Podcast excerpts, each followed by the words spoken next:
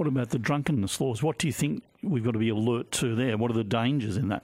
The danger is we go back to the mid 90s, the early 90s when I was a connie on the beat and people were punching each other, clocking each other in the CBD, and, we, and kids were ending up in the Alfred um, because we, we were struggling to control the situation. Now, we lent on those laws back then to help us clean up the streets and make them safe for people to use the City of Melbourne, for example. I think the risk here is we're going to have people that become more vulnerable. I think the risk here is we're going to have police that can't intervene and help in some circumstances when they otherwise should have and, and probably deep down want to help. So, what's the answer to that? the answer is to is to proceed with the reform, but don't pull the rug out from police. Give them residual powers. Give them the ability to deal with people who say no. This model that the government proposes is predicated on people saying yes. Yes, I'll go to a sobering up centre. Yes, I'll go to a hospital.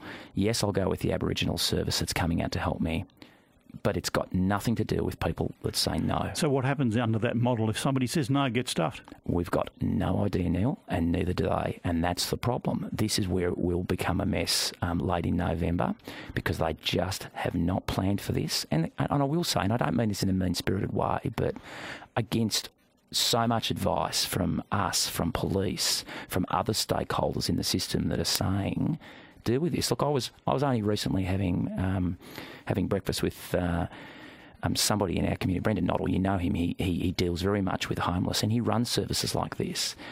He has a very strong relationship with police, and he only recently had a circumstance, for example, where police came, the person was not going to go with them, was not going to deal with them.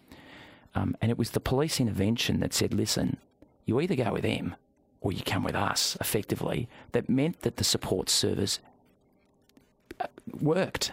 But but that would be removed. That power. That would be removed, and well, that capacity. Are they, are, they are you talking to them about the government at every opportunity? No, um, formally and informally, but um, they're not for moving on this, and I think it's disappointing. I think.